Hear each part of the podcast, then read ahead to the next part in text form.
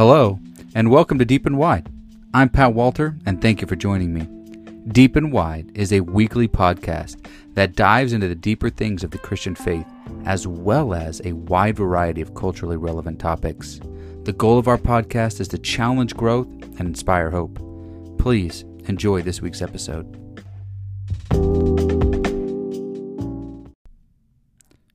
What's up, everybody, and welcome back to Deep and Wide. This week's episode, we're going to continue on in our series uh, in discipleship. And what I want to do is kind of talk about a topic that's near and dear to not just our heart, but really every believer should know and love this topic. And we're talking about the Word of God and uh, and how it applies in our life. But while doing it, I'm also going to share a little bit more of my testimony. I had somebody give me a shout out this last week saying that I just kind of uh, glimpsed over it and I didn't talk enough about my testimony. And uh, I'll eventually dedicate a whole episode to my testimony. But uh, God's word and my testimony kind of go hand in hand. And so, um, yeah, I'm, I'm just so thankful for all the love that everybody's shown, checking out the podcast. Uh, but again, this uh, podcast is really just sponsored by guys, and I really hope you check out resoluteministries.org. Um, it, it's a ministry that we run that's in Kenya. We're in Belize. We got Seat at the Table Ministries in Belize doing uh, great work out there. Just, just true missionaries. And uh, we have Pastor Fred and some uh, widows and orphans and stuff that we're doing in Kenya. So if you guys check it out, and uh, we're selling t shirts right now. If you can uh, go on and let me know you want one, we're selling t shirts and trucker hats to support the ministry. Uh, or, guys, you can even, if you're on the Anchor app, you guys can, if you're able to right now. I understand we're in a pandemic. Uh, even just you know give like five six bucks a month. Anything helps, guys. So that's it. We're gonna jump right into the podcast and talk about God's word. So uh, most believers, I think, know and understand that we should be reading the Bible. I think many don't know how or they don't know what to read. And that's one reason why I wrote the diverse, devotional Journey with Jesus. It's on sale at Amazon. It's on sale at uh, our Facebook page at Resolute on, on Resolute Ministries. But uh, it's it's one of those things where guys are like, "Hey, I've read the book of John, I've read the book of James, I don't know what to read," and so it's kind of one of these things where we just kind of open it up and read randomly. Um, I have a few friends who I know do that, and there's nothing wrong with it. But the truth is, God's word is one of those things that the more we get into it it gets into us and begins to change things. Uh, one of the verses I want to lay down as a premise for our conversation today is in the book of Hebrews, chapter 4. It's a pretty well known verse. But it says, For the word of God is living and active and sharper than any two edged sword, and piercing as far as the division of soul and spirit, of both joints and marrow, and able to judge the thoughts and intentions of the heart. Listen, that's a pretty powerful thing. Something that is sharper than a two edged sword and can pierce and divide the innermost things, the thoughts and the intentions of a man's heart. And so it's something that I believe that uh, every believer should be doing. One of the things that I'm a big fan of in the church today is when churches are reading scripture together because scripture is what changes. We can't do what we don't know. Listen, it's hard for a believer to say, "Hey, listen, uh, I I want my life to look like this, or I should be thinking these things and saying these things." And so it's like we we think that we should live according to the Word, but I can't live according to what I don't know. I can't live according to what I don't read. I can't live according to what I don't study. So it's really imperative that we're in the Word. And here's how it lines up with my testimony. So uh, I grew up in a, I call it a, a relatively Christian home. Like I, we went to church uh, for the most part, not always consistently. I knew who, who the Lord was growing up. I knew about the Bible. I knew about Jesus. I knew a lot of these things, but I did not live for Him um, really at all. Um, and so, long story short, I end up in prison when I'm 21 years old. And in my prison cell, I start to pray. And I said, Lord, if if you're real and there's more to life than this, this is kind of what I want. And so I started to read my Bible. I started in the book of Romans, and I, as I started to read it, I started to surrender. And this is why I have the saying is the more I read it, the more it read me. Because it started to reveal my not just my sinfulness, but my desperate need for Jesus. It was it wasn't a preacher, it wasn't a service, it wasn't an altar call, and I'm not saying that anything these things aren't are bad, but none of those things made me recognize my desperate need for Jesus. It was reading God's word and it convicting me of my sin. What we have to realize is is the word of God is it says it's living and active. It's powerful. Okay, so God, preachers, we we ministers are supposed to be proclaiming God's word, but believers are supposed to be in it. I, I am a strong believer that every believer should be studying God's word. Every believer should be seeking it out, uh, what their pastors are saying, and making sure it lines up.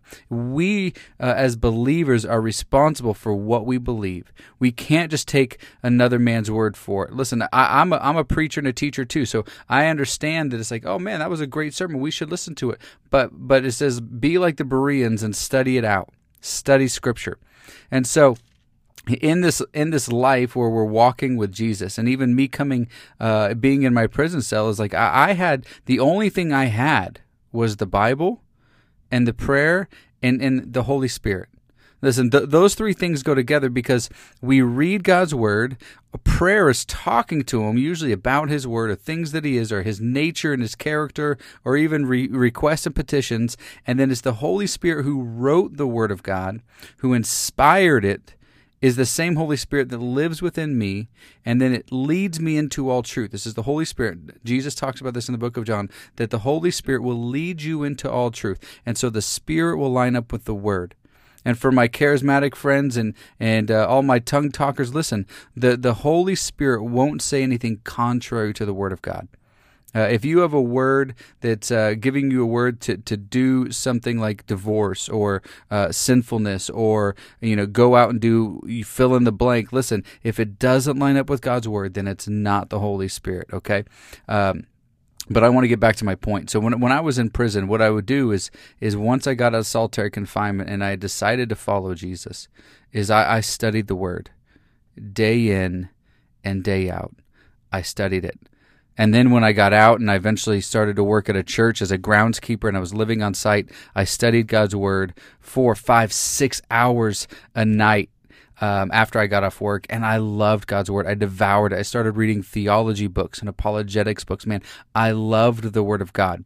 But here's also some some some tension of listen. We can love the Word of God and get so filled with knowledge that we forget to actually do this living Word, be the living Word, and then we just fill our head, head with knowledge. And then listen, knowledge puffeth up we have to be careful that, that for those who do love the word, who are in the word all the time, well, now we use that same critical spirit of saying, oh, listen, well, I know the word. They don't know the word. They must not be, you know, a follower or a mature believer. But the truth is, we have to find this balance uh, as, as living the word loving the word and studying the word because it's when we get it in us Guys, I can't tell you how many times I've been in a circumstance or situation where I had an opportunity to share the word of God or even pray it over some people. Or then there's times where, man, I just, I know what the Bible says about a certain subject, uh, where, maybe I have to love somebody who's being unlovable in that moment. Maybe I have to uh, turn the other cheek, what we don't like to do. And honestly, guys, like, let's be real. Like, how many times do we know the word of just being a servant? Or we're making a sacrifice even when it hurts, but we just don't want to. Like we just don't feel like it. Uh, how many times do we uh, say, "Man, I I know I should read the Word. I know I should know it a little bit better, but it's just it's just not convenient. It's not this." The, these are elements. Listen, this is real talk. That's all you're going to get with me is real talk. And in this discipleship process, listen, there's going to be times where we consume the Word of God for hours on end. Listen, I got a wife, three kids, a job, extra ministries. I promise you, I do not study the word four hours a day every day like I used to. But I still love the word, and I still know that I need it.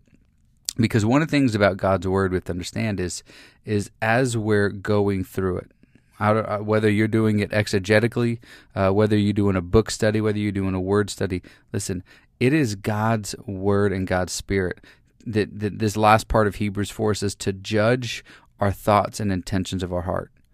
You see, what God wants most is, is God wants our heart. He wants to shape, shape and shift and mold the motives in our hearts. Okay? You see, the Pharisees, I said this before last week, is the Pharisees obeyed what we would call perfectly outwardly. But the thing is, their motives and intentions were what were off. Their heart was far from God. God's word reveals his heart for us, and in doing so, transforms our heart for him because it's God who does the growing in us. Listen, God's word and God's spirit is what we need, is the light and the water in the, in the seed that is his word okay to change our hearts and so here's here's my challenge to you here's my encouragement to you uh, whichever it is that you need is are you in god's word what are you doing to grow in His Word? Listen, I challenge you if you're a guy who's in it, then memorize something.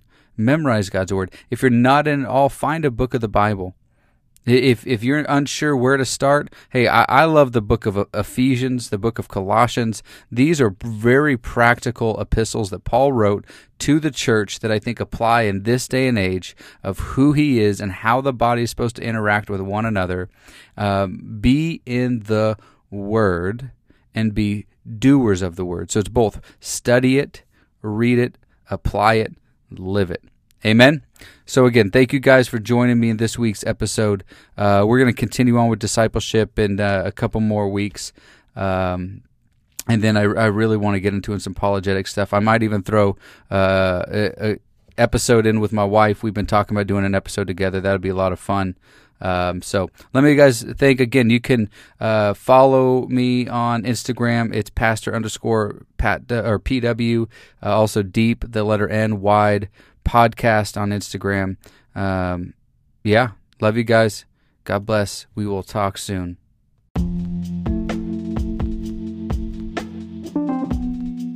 Thank you for joining me on this week's episode. I hope you liked what you heard. And if you did, please be sure to like, subscribe, and share with all of your friends and family. I would love to hear any comments, any suggestions, or any questions so I can get to them on future episodes. Thank you again for joining me. I'm Pat Walter, and I'll talk to you next week.